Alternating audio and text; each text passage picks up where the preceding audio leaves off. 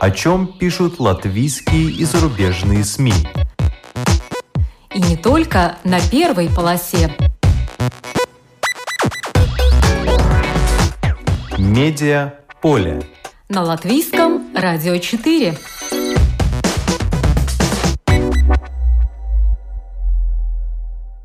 Здравствуйте! Вас приветствует Марина Ковалева. В эфире программа «Медиаполе». Процесс принятия важных решений соседями многоквартирного дома обычно напоминает басню Крылова «Лебедь, рак и щука». А еще он осложнен тем, что очень трудно, во-первых, собрать кворум, а во-вторых, убедить хотя бы тех, кто готов обсуждать любые инициативы, сказать «да» или «нет». Группа айтишников работает над мобильным приложением, которое, возможно, облегчит процедуру принятия решений домовым сообществом. Об этом проекте статья на портале Рига Плюс ЛВ. Орган живет, когда на нем играют. В этом уверен музыкальный директор Рижского Домского собора Айгар Рейнис, который сам частенько садится за этот инструмент. Порталу Рига Плюс ЛВ он рассказал о том, как оживает Домский собор летом. Об этих публикациях мы сегодня поговорим с главным редактором названного портала Натальей Порете. Еще один гость программы – Ксения Загоровская – Будучи в Москве, она познакомилась с правнуком Веры Мухиной, Алексеем Веселовским. В интервью журналу «Открытый город» он развенчал мифы о миллионах Мухиной и граненом стакане, а также рассказал, почему не в восторге от музея внутри статуи рабочей колхозницы и что не так с памятником Чайковскому. Вначале по традиции обзор некоторых других публикаций. В журнале «Ир» опубликовано интервью с премьер-министром Крышинисом Кариншем, который объясняет, почему он консервативен в вопросе отмены ограничений из-за пандемии. Какого ответа ожидает от министра сообщения в связи с конкурсом о региональном транспорте и как оценивает влияние Бондерса на образ коалиции. Музыканты никакие не кузнечики – под таким заголовком в журнале «Майя Свесис» опубликовано интервью с поэтом и автором множества популярных песен Гунтерсом Раджсом. Он успешный предприниматель и сейчас может не особо заботиться о хлебе насущном, но, несмотря на это, не сидит сложа руки – Радж активно включился в борьбу за права музыкантов, чтобы и после кризиса у нас остался бы кто-то способный радовать новыми и старыми песнями. Создается общество самозанятых музыкантов по защите их интересов. Главная цель – не выбивать пособия, а иметь возможность работать по профессии – Брат Гунтерса – астролог. На вопрос, предсказывал ли брат тот кошмар, что произошел в этом году, Рачс ответил, что брат у него не спрашивает, как лучше писать стихи, а он не вмешивается в его дела. Если же у самого Гунтерса возникают вопросы, то он скорее идет на богослужение в поисках ответов. Но брат ему сказал, что рано или поздно кризис кончится, а точный срок он не спросил. С декабря правительство Финляндии возглавляет Санна Марин. Журнал «Татлер» пишет о том, как живет и раскладывает политический пасьянс самая молодая в мире женщина-премьер-министр, при том, что в мире женщины составляют меньше четверти всех парламентариев. Вот цитата. «Какая угодно, только не среднестатистическая. В 34 года миллениалы еще только нащупывают свое место во взрослой жизни, а Санна Марин возглавляет пятипартийное коалиционное с левым уклоном правительство. Сама принадлежит к левоцентристской социал-демократической партии, получившей большинство голосов на выборах в прошлом году. И далее. Возможно, это единственный в мире премьер-министр, который в Инстаграм постит селфи, где кормит дочь грудью, а Facebook – рецепт соуса для пасты. Ее секрет – столовая ложка рассола от каперсов. И все для того, чтобы быть честной, быть самой собой. Так ей гораздо проще. Ее самый впечатляющий проект – обязательство Финляндии свести к 2035 году свой углеродный выброс к нулю. Кроме того, она всеми силами старается сохранить для будущих поколений легендарную скандинавскую модель благосостояния – и добиться равной оплаты труда мужчин и женщин. Он спасает планету. Под таким заголовком в эксклюзивном интервью Forbes Woman мама Илона Маска, Мэй Маск, которая в свои 70 лет работает моделью и пишет книги, рассказала о том, как ушла с тремя детьми от мужа, который ее бил, о детстве Илона Маска, его брата и сестры, о запуске Crew Dragon и еще она дала несколько рецептов счастливой жизни. Если вы попробовали и видите, что не можете изменить человека, выйдите из этих отношений скорее и станьте счастливее раньше меня, советует она женщинам, прежде всего имея в виду насилие в семье. А отвечая на замечание, что все трое ее детей успешны, Мэй Маск ответила, что разрешала детям делать все самостоятельно, идти своим собственным путем.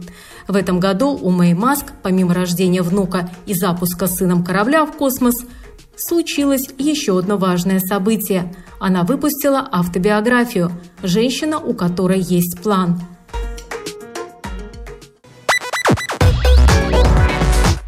Медиа поле. На латвийском радио 4.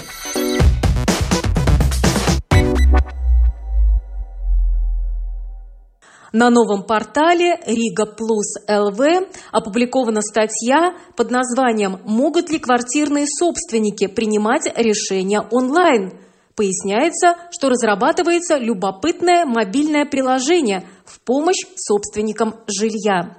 Я созвонилась с главным редактором портала rigaplus.lv Натальей Порете. Здравствуйте, Наталья. Добрый день. Для чего понадобилось создавать такое мобильное приложение? Ну, это мобильное приложение очень актуальное, потому что сейчас э, на данный момент э, сообщество жильцов обсуждают все насущные проблемы на э, собраниях, которые, на которых достаточно сложно набрать кворум жильцов, потому что как мы понимаем, что для принятия какого-либо решения нужно этих жильцов собрать. Сейчас э, все либо заняты, либо просто не хотят приходить на эти собрания. И вот у активистов, э, разработчиков приложения появилась такая идея, чтобы перевести эти собрания жильцов э, для решения каких-то насущных а, проблем э, в онлайн. Как мы знаем, сейчас телефоны есть практически у всех, и гораздо проще а, попасть на то же собрание будет с телефона, когда ты, может быть, находишься в каком-то а, транспорте, либо даже сидишь в кафе, либо ты вообще можешь находиться за границей в это время. И они надеются, что это, это поможет решить какие-то вопросы, ну, достаточно актуальные для жильцов дома, например, а, плановые ремонты, а, какие-то разовые инициативы, например, а, создание стоянки под домом, или, ну, я не знаю, даже ремонт лестницы, либо у кого-то что-то там прорвало трубу, и эти вопросы можно будет решить вот через это приложение. На данный момент приложения еще, еще нет, эти активисты проводят сейчас анкетирование, создано онлайн э, домашняя страница emaya.lv. Ну, вот они надеются, что можно э, будет э, жильцов собрать, всех соседей, домов собрать именно на этом приложении. Ну, как пойдет в реальности, это еще вопрос времени, потому что на самом деле, конечно, это требует подключения еще и домоуправлений, потому что вопрос стоит о легитимности э, таких собраний, легитимности э, таких решений. Поэтому я думаю, что им не обойтись без участия домоуправлений. Но все равно что-то менять нужно, потому что те опросы, анкетирование рижан, которые проводятся, э, в том числе и на сайте Рига Плюс ЛВ, можно видеть, что все-таки больше, чем половина жильцов, почти 60%, они недовольны тем, как сейчас принимаются общие решения, касающихся э, жильцов или квартировладельцев э, в домах. То есть э, нынешняя система людей не устраивает. Сейчас, насколько я понимаю, все это проходит достаточно хаотично, и в каждом доме есть какая-то своя система, но чаще всего все эти обсуждения уходят в WhatsApp или в соцсетях. Ну, есть даже какие-то, может быть, системы оповещения, газеты. Ну, то есть это система абсолютно не не централизованы. Насколько удастся создать единую какую-то платформу, ну, на данный момент сложно сказать. Я знаю, что Рига Снампарвалнец тоже а, хотел одно время сделать такую систему, такую платформу, но на настоящий момент, насколько нам известно, это, этот проект заморожен. Но, э, судя по вашей публикации, вот энтузиасты создания этого мобильного приложения в данный момент это первый шаг. Они работают над созданием именно сайта, интернет-сайта emaya.lv. Интернет-сайт э, больше призван для анкетирования жильцов, чтобы понять, сколько таких домов, которые хотят участвовать в этом приложении, но сам сайт э, я бы сказала, что это такое как субпродукт, то есть все усилия э, в более долгосрочной перспективе направлены на создание именно мобильного приложения для которого в данный момент будут искаться спонсоры, потому что, как я понимаю, проект для а, жильцов, для рижан, а, он будет абсолютно бесплатный, поэтому разработчики ищут спонсоров для внедрения мобильного приложения в жизнь. Называют ли они какие-то суммы? Какие деньги им нужны? Нет, к сожалению, не называют, поэтому не, не знаю. Я думаю, что для э, рижан э, гораздо более важно, что для них это все абсолютно бесплатно.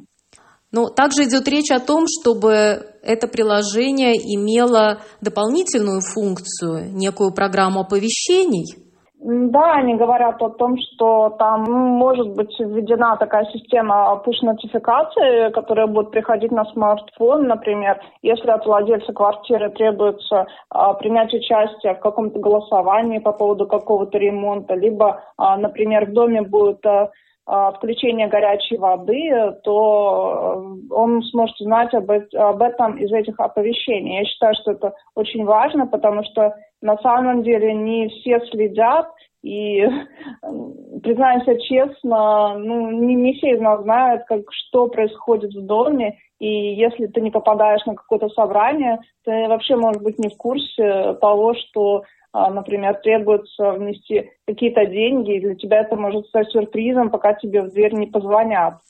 Я думаю, что вот, э, вот, это вот, программа, вот эта программа оповещений была бы очень кстати очень многим жителям. Ну, посмотрим. А куда надо обращаться людям, которые, например, готовы дать какую-то сумму на разработку этого приложения, чтобы посмотреть, что из этого получится? Э, я думаю, что им надо связаться с разработчиками на домашней странице EMI.LV, посмотреть э, в разделе «Контакты», там есть контакты, либо через э, Facebook. Ну и, конечно, если вам это интересно или вы видите в этом какую-то перспективу, то можно заполнить анкету, которая висит там же, и тогда ваш дом будет как-то учитываться при, при дальнейшей разработке этого проекта. И на вашем портале есть ссылка на это анкетирование. Да? да, она проводится в социальных сетях, э, в Фейсбуке. Ссылка есть на анкетирование. Там можно ответить на разные вопросы, насколько для вас будет актуальным это приложение. И посмотреть, э, сколько жителей уже на данный момент заинтересованы в подобного рода разработке. Да, портал Рига Плюс ЛВ, он о том, что происходит именно в городе, в Риге, что происходит в вашем конкретном районе. Э, новости самые разные, это не только социальные, не только то, что касается жилья, э, касается мусора, там, недвижимости, велодорожек и так далее. Э, здесь речь идет также и о культурных мероприятиях. И одна из публикаций, на которую я обратила внимание на вашем сайте, она об органе Домского собора, о нашей жемчужине. В заголовок вынесена цитата музыкального директора Домского собора «Орган живет, когда на нем играют». А что происходило все это время, когда мы были на самоизоляции? И что будет этим летом? Да, это статья, интервью с а, музыкальным директором Рижского Домского собора Айгаром Рейнисом. Он а, уже год находится на этой должности, и вот этот год э, как раз попал на пандемию коронавируса, и перед Айгером появились вот такие вызовы, что делать, как меняться, как э, организовать работу в простое, но и самое главное, как организовать выход из этого периода. Беседа была очень интересной, и могу вам рассказать, чем живет сейчас Домский собор, потому что на самом деле он действительно живет, он закрыт. Они были закрыты в течение трех месяцев, но сейчас настало время возвращаться к жизни. Сейчас э, с июня введены такие вечерние прогулки по Домскому собору.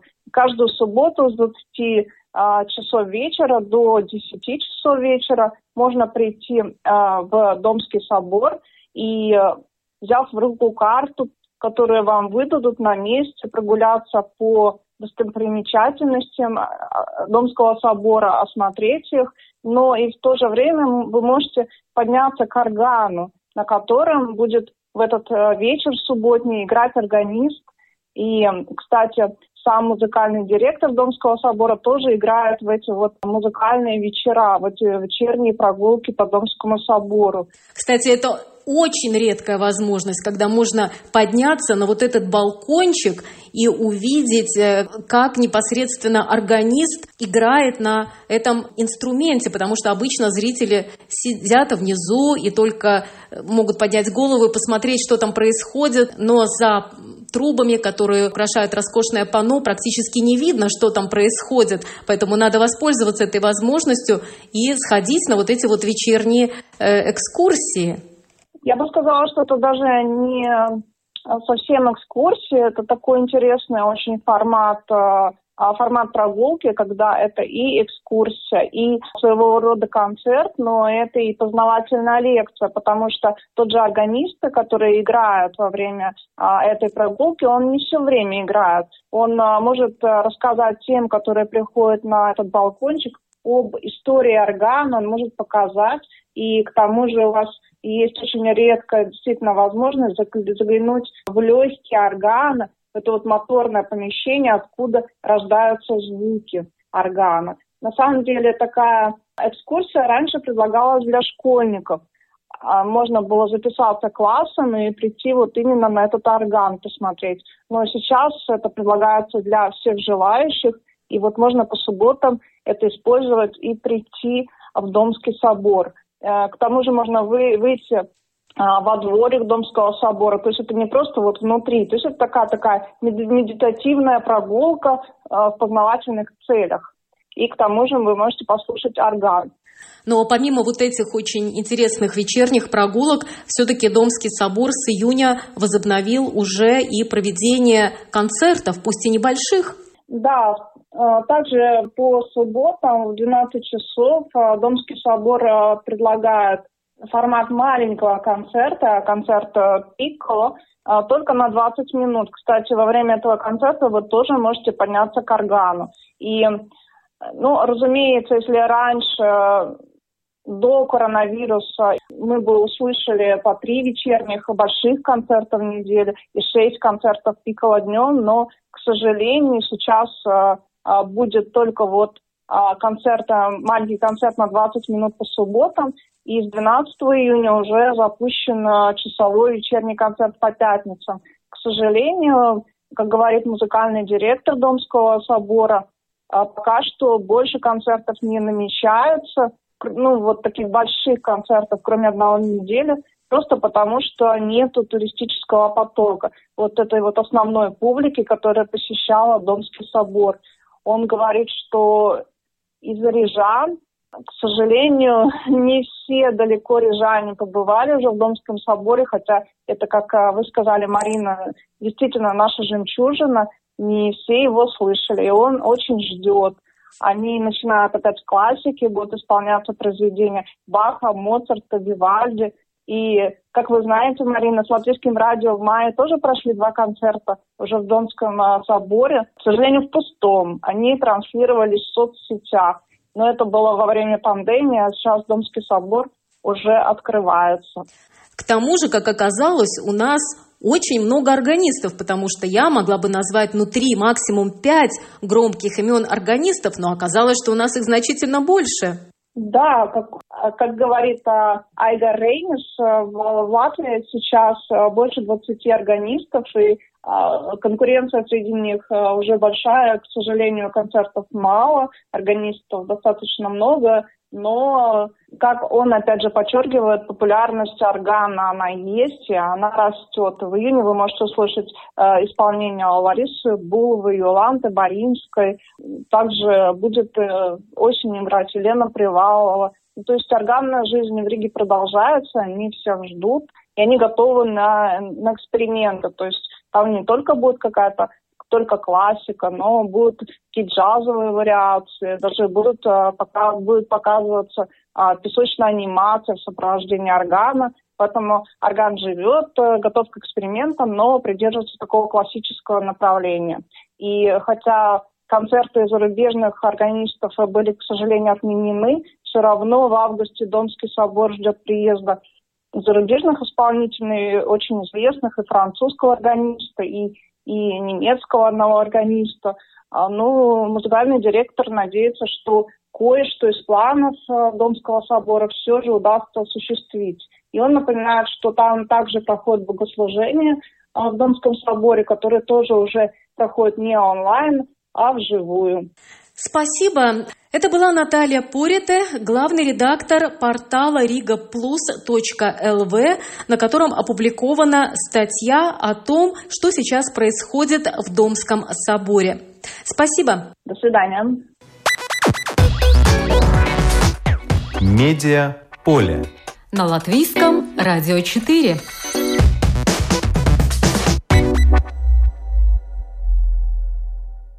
В журнале «Открытый город» опубликована статья «И миллионы Веры Мухиной и граненый стакан. Мифы». Автор этой публикации Ксения Загоровская.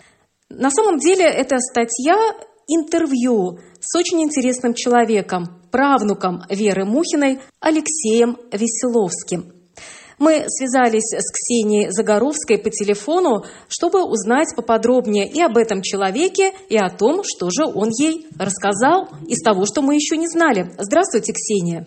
Добрый день. Ксения, а как вы познакомились с правнуком Веры Мухиной? Ну, получилось все это случайно. Я была в Москве зимой этого года и гуляла по Чистопрудному бульвару. И у них там такие выставлены стенды, рассказ об отреставрированных зданиях. Я обратила внимание, что награду за хорошую реставрацию получила здание, в котором жила Вера Мухина в 47-м по 53 год, то есть последние годы своей жизни. И там была приписка, что там до сих пор живут потомки Веры Мухиной. Это находится в Причистинском переулке, этот дом. Естественно, я сразу туда поехала. Стала звонить в двери, мне там не открыли. Сказали, что никого нету дома, сказали знающие соседи. Там такой желтый особняк, частный дом среди высоких каменных домов. И надпись, что мемориальный дом Веры Мухиной. А потом я уже разузнала телефон, и мы и связались и встретились с Алексеем Веселовским. А легко ли было вот э, выйти на него, получить этот телефон? Кто вам помог в таком деликатном деле? Мне помогли, нет, мне помогли коллеги из Москвы, московские журналисты. И, кроме того, он работает в школе дизайна, и коллеги, его коллеги тоже с удовольствием дали его телефон, потому что все знают, что он правнук знаменитого скульптора, он гордится этим. И вся их семья очень бережно хранит память о ней, какие-то вещи, которые у них дома. Кроме того, там в Москве открыли недавно мемориальный комплекс э, на Поклонной горе, по-моему, где выставлены ее работы, и там они тоже участвуют в создании экспозиции. Так что он очень достаточно известный в Москве человек, и сам по себе он очень интересный, поскольку он дизайнер, преподает студентам, и вот я читала отзывы там его, э, его студентов в интернете, они чрезвычайно восторжены. А вы с ним общались по телефону или он вас пригласил в дом Веры Мухиной? Нет, в доме, к сожалению, я не была. Там живет его мама, внучка Веры Мухиной, э, это его мама. Марфа Всеволодовна, его отец Игорь Веселовский, он физик. Тоже они все очень интересные люди. Внучка Веры Мухиной, она искусствовед, уже написала очень много книг по истории искусств, не только своей бабушки знаменитой, но и других. И отец Алексея Веселовского, Игорь Веселовский, физик, он занимается такими сложными проблемами, как солнечный ветер и космические энергии разнообразные. То есть у них очень интересный род, очень интересная семья. А что сейчас да. находится в этом особняке на Причистинском переулке, помимо вот там, квартиры да. Веры Мухиной? Да, там э, в свое время там жила сама Вера Мухина и находилась ее мастерская. А сейчас, уже после ее смерти в 1953 году, дом был поделен на две части квартира осталась за потомками Веры Мухиной, а в этой большой мастерской под стеклянной крышей была мастерская, которая принадлежала Третьяковской галерее. И сейчас тоже там мемориальный музей, но, как ни странно, не Веры Мухиной, а художника, реставратора икон и фресок Адольфа Овчинникова. Хотя в своем завещании Вера Игнатьевна просила передать мастерскую Цуриковскому институту, но, к сожалению, ее завещание не было выполнено. Вот так вот ей не везет с завещаниями. А какие реликвии хранятся в самой семье? В жилых комнатах этой квартиры, где сейчас живет внучка, с мужем, практически все осталось так, как при Вере в Мухиной. Там есть сервис, знаменитый фамильный сервис, из которого пила скульптор, и сохранились некоторые мебель. Часть из этой мебели сделана по эскизам самой Веры Мухиной. И Алексей говорил мне, что бабушка была купчихой, то есть она была человеком очень практичным, поэтому мебель была прочная, крепкая, добротная, и она служит верой и правдой потомкам уже на протяжении многих лет. Главная семейная реликвия в доме Мухиных – это кусок горного хрусталя, который Вера Игнатьевна привезла из одного из своих путешествий и она стоит у них на самом видном месте. На самом деле у них не так уж много осталось вещей, вот говорил Алексей Игоревич, потому что дедушка, это сын Веры Мухиной, в свое время очень много вещей передал в музей. И у него была договоренность с русским музеем, что там будет специальный зал сделан Веры Мухиной. Но, к сожалению, почему-то это тоже не получилось, и работы ее выставлены в музеях, но специального зала отдельного так и не сделано. Но вот, э, насколько известно, внутри постамента статуи рабочей и колхозницы на бывшей ВДНХ э, есть э, помещение, в котором рассказывается о Вере Мухиной и хранятся какие-то экспонаты. Вот что ее правнук рассказывал об этой идее, создать вот такую экспозицию внутри всем известного памятника рабочей колхозницы? У Алексея очень интересный взгляд на музей. Он считает, что музей сам по себе, просто как собрание каких-то вещей, не так уж важен. Он считает, что вокруг музея должно собираться какая-то группа энтузиастов, людей, поклонников творчества Мухина или кого-то другого, кому посвящен музей. И поэтому он хоть и принимал участие в создании этого мемориала внутри постамента, и даже передал туда несколько личных вещей Веры Игнатьевны, в частности, вышивку, некоторые инструменты, с которыми, которыми она сделала скульптуры. Но, тем не менее, он считает, что этот музей все-таки не удалось оживить. В качестве положительного примера он приводит музей Феодосии. Там Вера Игнатьевна прожила в Феодосии несколько лет, и там группа энтузиастов восстановила ее домик. Этот музей, он считает, что он живой, потому что там постоянно проходят мероприятия, проводятся, собираются художники местные, концерты. И вот он считает, что ее память сохраняется через вот эти современные даже какие-то мероприятия, которые, может быть, даже напрямую не связаны с ее именем, но, тем не менее, сохраняется такой творческий дух, который был ей присущ.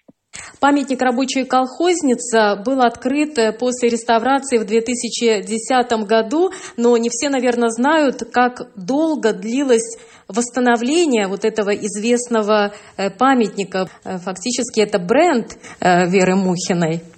Да, это просто удивительно, что на самом деле его могли лишиться, потому что он был разобран на куски, он смонтирован там бетонные блоки смонтированы с помощью металлической арматуры. За долгие годы она уже проржавела, и нуждалась в реставрации. И вот эту скульптуру разобрали, и потом она в разобранном виде, как он рассказывал, где-то три или четыре года она, она лежала в каких-то ангарах. И, в общем-то, это была настолько сложная работа, что одни мастера начинали и бросали, и не могли довести ее до конца. И в общей сложности восстановление памятника продолжалось около шести лет. Хотя в свое время Вера Мухина в 1937 году собрала этот памятник за 11 дней, чтобы подготовить его к, к выставке в Париже. Вот, но тем не менее, сейчас вот он восстановлен, потомки скульптора, в том числе и внук Алексей, они били тревогу по поводу судьбы этого памятника, писали газеты, выступали по телевидению. Внучка ее тоже очень много посвятила сил тому, чтобы на этот вопрос обратили внимание, и, наконец, эта работа была завершена. Но, к счастью, все хорошо закончилось, и памятник вернулся на постамент той же высоты, как он был задуман мастером на высоте 35 метров. И Алексей говорил, что когда он ездит из дачи, из Абрамцева, то он ее видит эту скульптуру уже издалека, как такой привет от прабабушки. Скажите, а Алексей Веселовский, он ничего вам не говорил, не собирается ли он добиваться, чтобы памятник Чайковскому в Москве, также произведение Веры Мухиной, был э, все-таки сделан так, как он задумывался? Нет, к сожалению, это невозможно, потому что памятник Чайковскому возле Московской консерватории, вот надо, наверное, пояснить, что он установлен в усеченном виде. Дело в том, что Вера Мухина задумала композицию таким образом, чтобы фигура композитора опиралась на стену с барельефом. И на этом барельефе был бы изображен пастушок, играющий на свирели. Ну вот кому-то показалось, что здесь есть какой-то нехороший подтекст, намекающий на сексуальную ориентацию Чайковского и запретили вот этот барельеф, и он исчез. Его уже невозможно не найти, не восстановить. И поэтому, вот, если внимательно посмотреть, то фигура Чайковского расположена, находится в такой неестественной позе. Она как бы повисает в воздухе. И это потому, что скульптор задумывала, что он будет опираться локтем на постамент. Но постамент этого нет, этого барельефа, и поэтому фигура выглядит несколько странно. Но уже мы привыкли к этому, но когда вот он мне рассказал эту историю, я специально пошла, посмотрела на этот памятник, и убедилась, что действительно он выглядит немножко странно. Барельеф туда этот просится. К сожалению, как сказал Алексей, очень много работы Веры Мухиной вообще утрачено, потеряно и сохранились какие-то черновики, наброски, отливки, а готовые работы не сохранились. Хотя она была очень известным скульптором. Часть вашей беседы касалась мифов, э, которые окружали э, прабабушку Алексея Веру Мухиной. Он развенчал некоторые мифы. Вот расскажите нам об этом поподробнее, пожалуйста. Ну, самый известный миф, пожалуй, связан с тем, что представлением о том, что Вера Мухина придумала граненые стаканы. СМИ с большим постоянством качают по просторам интернета в разных вариациях. Ну, Алексей э, сказал, что это действительно только миф. И даже он может назвать, как он считает, отправную точку, откуда родился этот миф. В 92 или 93 году ему позвонили из газеты «Гудок» и задали вопрос журналистам. А правда ли, что ваша прабабушка изобрела граненый стакан? Он сказал, нет, нет, нет, это, у нас нету никаких подтверждений. И даже наоборот, есть подтверждение того, что стакан был изобретен задолго до нее, потому что он уже появляется на картинах Петра Водкина и даже на картинах конца, художников конца 20 века. То есть он уже был. Ну и через неделю где-то он прочитал в газете, что да, правнук Мухиной подтвердил, что его прабабушка изобрела стакан. И он говорит, я звонил в редакцию, я сердился на это. А потом подумал, ну что же, уже ничего не сделаешь, уже все это перепечатано многократно. Все уже повторяют, говорят, ну пусть уже миф живет своей жизнью. Дело в том, что всякий миф имеет свою документальную основу. И Вера Мухина в годы войны, она работала в худсовете пекульного завода в Ленинграде.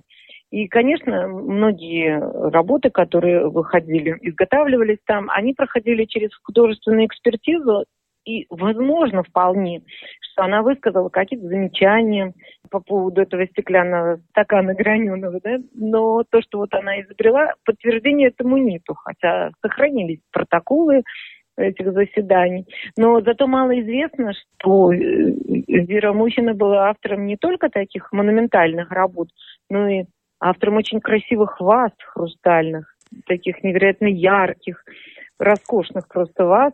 Да, то есть если кто-то хочет иметь у себя дома что-то, к чему имела отношение Вера Мухина непосредственно, как я понимаю, надо просто найти продукцию ленинградского завода стекла 40-е да. годы и попробовать найти в антиквариате вазы под названием «Астра», «Колокольчик», «Лотос» или «Сервизы той поры». Но мы вот заговорили о стакане, но зато доподлинно известно, что пивная кружка – это ее рук дело, так скажем. Вот пивная кружка, да, вот та самая, которую стояла и использовалась во всех вот пивных барах советской эпохи, такая вот пузатенькая, она действительно придумана ею, вся эта конструкция, сохранились чертежи. Конечно, за основу она взяла немецкую кружку, потому что Германия родина пива и пивоварения, но в нее внесены усовершенствования, и можно смело говорить, что вот Вера Мухина автор советской пивной кружки. Это совершенно точно. Ну, конечно, Алексей Веселовский, э, правнук Веры Мухиной, интересовался у вас, что же происходит с домом в Риге на Тургенева 23, э, где жила Вера Мухина. Вот какие у вас э, последние новости об этом доме? Ну, последние новости таковы, что он снова продан. В марте этого года он снова продан некой компании. И пока неизвестно будет насчет ее намерений сохранить его как, как какую-то мемориальную комнату. Мемориальная комната, которая там поддерживалась усилиями рижских энтузиастов, она закрыта, ликвидирована. Сохранились только фотографии этой комнаты, которые мне любезно переслал Игорь Пименов. Он сейчас возглавляет Рижское общество Веры Мухиной и старается договориться о том, чтобы все-таки удалось какой-то хотя бы мемориальную комнату там сохранить. Но, насколько мне известно, ничего хорошего, ничего обнадеживающего на эту тему пока сообщить мы не можем. То есть просто этот дом пока что остается в частной собственности, и вся судьба мемориальной комнаты в руках хозяев, ее хозяев. Да, ну и к тому же вот по условиям использования застройки Рижского центра весь вот этот квартал между Тургенева, Репнику, Пушкина и Дзырнову отведен под строительство многоэтажной автостоянки, да, будет она или нет, да. непонятно, но ну, разрешение есть. есть, да, и вполне, это вполне таком может произойти, что там все будет снесено. Правда, вот Рижское общество Веры Мухиной добилось того, чтобы этот домик был объявлен хотя бы памятником деревянной архитектуры, который тоже э, должен охраняться государством. Поэтому он имеет статус охраняемого памятника. Это в какой-то степени является гарантией его сохранности, но это гарантия сохранности именно самого домика. Дело в том, что вот правильно говорит Алексей Веселовский, что главное, чтобы были энтузиасты этого дела. Вот в Риге был человек по фамилии Виктор Горецов, который дружил с сыном Веры Мухиной. Тот приезжал к нему в гости в 90-е годы и даже оставил ему какие-то документы, связанные с Верой Мухиной. То есть там были хорошие такие контакты. Сейчас, к сожалению, они есть, то они могли бы, наверное, быть развиваться, но, к сожалению, вот никак это дело, дело с мемориальным музеем все-таки уходит, заходит каждый раз в тупик, упираясь в волю хозяев. Ну, частная собственность, такое дело. Чего не сказано.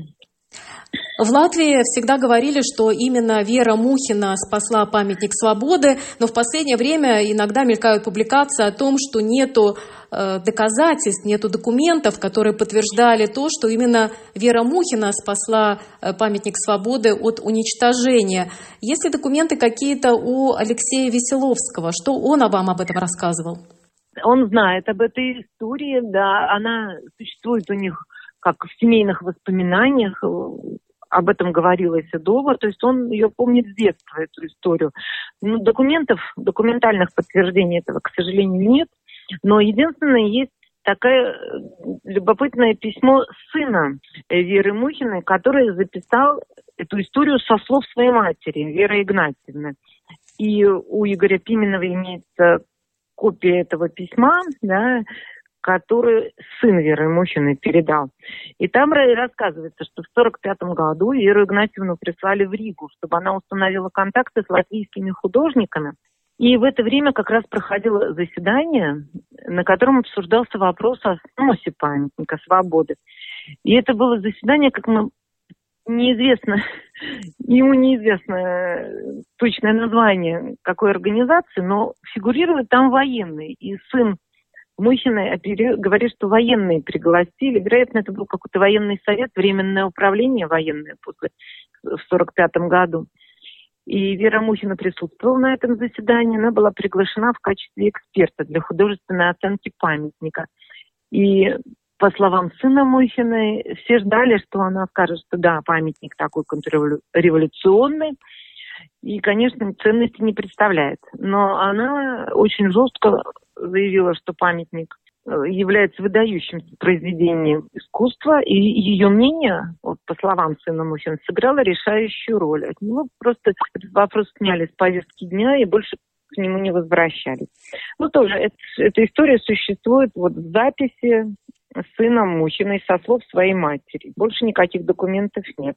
Кстати, любопытно, что сын Веры Мухиной, Всеволод, передал все документы, которые у него были, буквально за год до смерти, отнес в архив в Москве и сдал их в фонд Веры Мухиной и поставил гриф, что рассекретить их можно, по-моему, через 50 лет только. И вот правнук обращ... уже после смерти дедушки правнук обращался в архив с просьбой, что вот я близкий родственник, могу ли я посмотреть эти все документы. И мы тоже отказали, потому что закон один для всех. Раз 50 лет, значит 50 лет. Так что можно сказать, что в истории Веры Мухиной еще, может быть, появится много интересных интересных фактов, которые сейчас засекречены. Да, а семья Веры Мухиной, члены ее семьи, как оказывается, даже стали прототипами известных литературных героев. Да, вот это как раз не миф. Ее муж Алексей Замков э, стал прототипом профессора Преображенского из повести Булгакова «Собачье сердце», потому что он, он был тоже знаменитым в то время профессором медицины и как раз занимался проблемами омоложения. У него лечилась вся кремлевская верхушка, и по воспоминаниям семейным даже приходил когда-то к ним Рихард Зорге в какой-то момент лечиться. А сын э, Веры Мухиной, Всеволод, э, он стал прототипом Вольки из рассказа, из знаменитой тоже в свое время повести детской сказки о старике Хатабыче. Произошло это так, что в 1941 году семья была в ссылке в Каменске-Уральском, и там же в этом городе проводил военные годы писатель Лазарь Лагин. Он много беседовал с мальчиками, рассказывал ему вот эту сказку о старике Хатабыче. А потом уже э, оказалось, что это он репетировал, что ли, проговаривал вслух будущее литературное произведение, которое стало классическим произведением детской литературы. Вот такая знаменитая семья у них. Да, сейчас хорошо бы попросить у старика Хатабыча, чтобы дом на Тургенева в Риге сохранили, чтобы там был музей Веры Мухиной, потому что это все-таки имя знаменитое на весь мир. Ну что ж, спасибо. Это была Ксения Загоровская, автор публикации «И миллионы Веры Мухиной и граненый стакан. Мифы». Ее интервью с правнуком Веры Мухиной Алексеем Веселовским опубликовано в июньском номере журнала «Открытый город». Спасибо вам. Всего доброго. Спасибо всем за внимание. Программу подготовила и провела Марина Ковалева. О чем пишут латвийские и зарубежные СМИ. И не только на первой полосе. Медиа поле. На латвийском радио 4.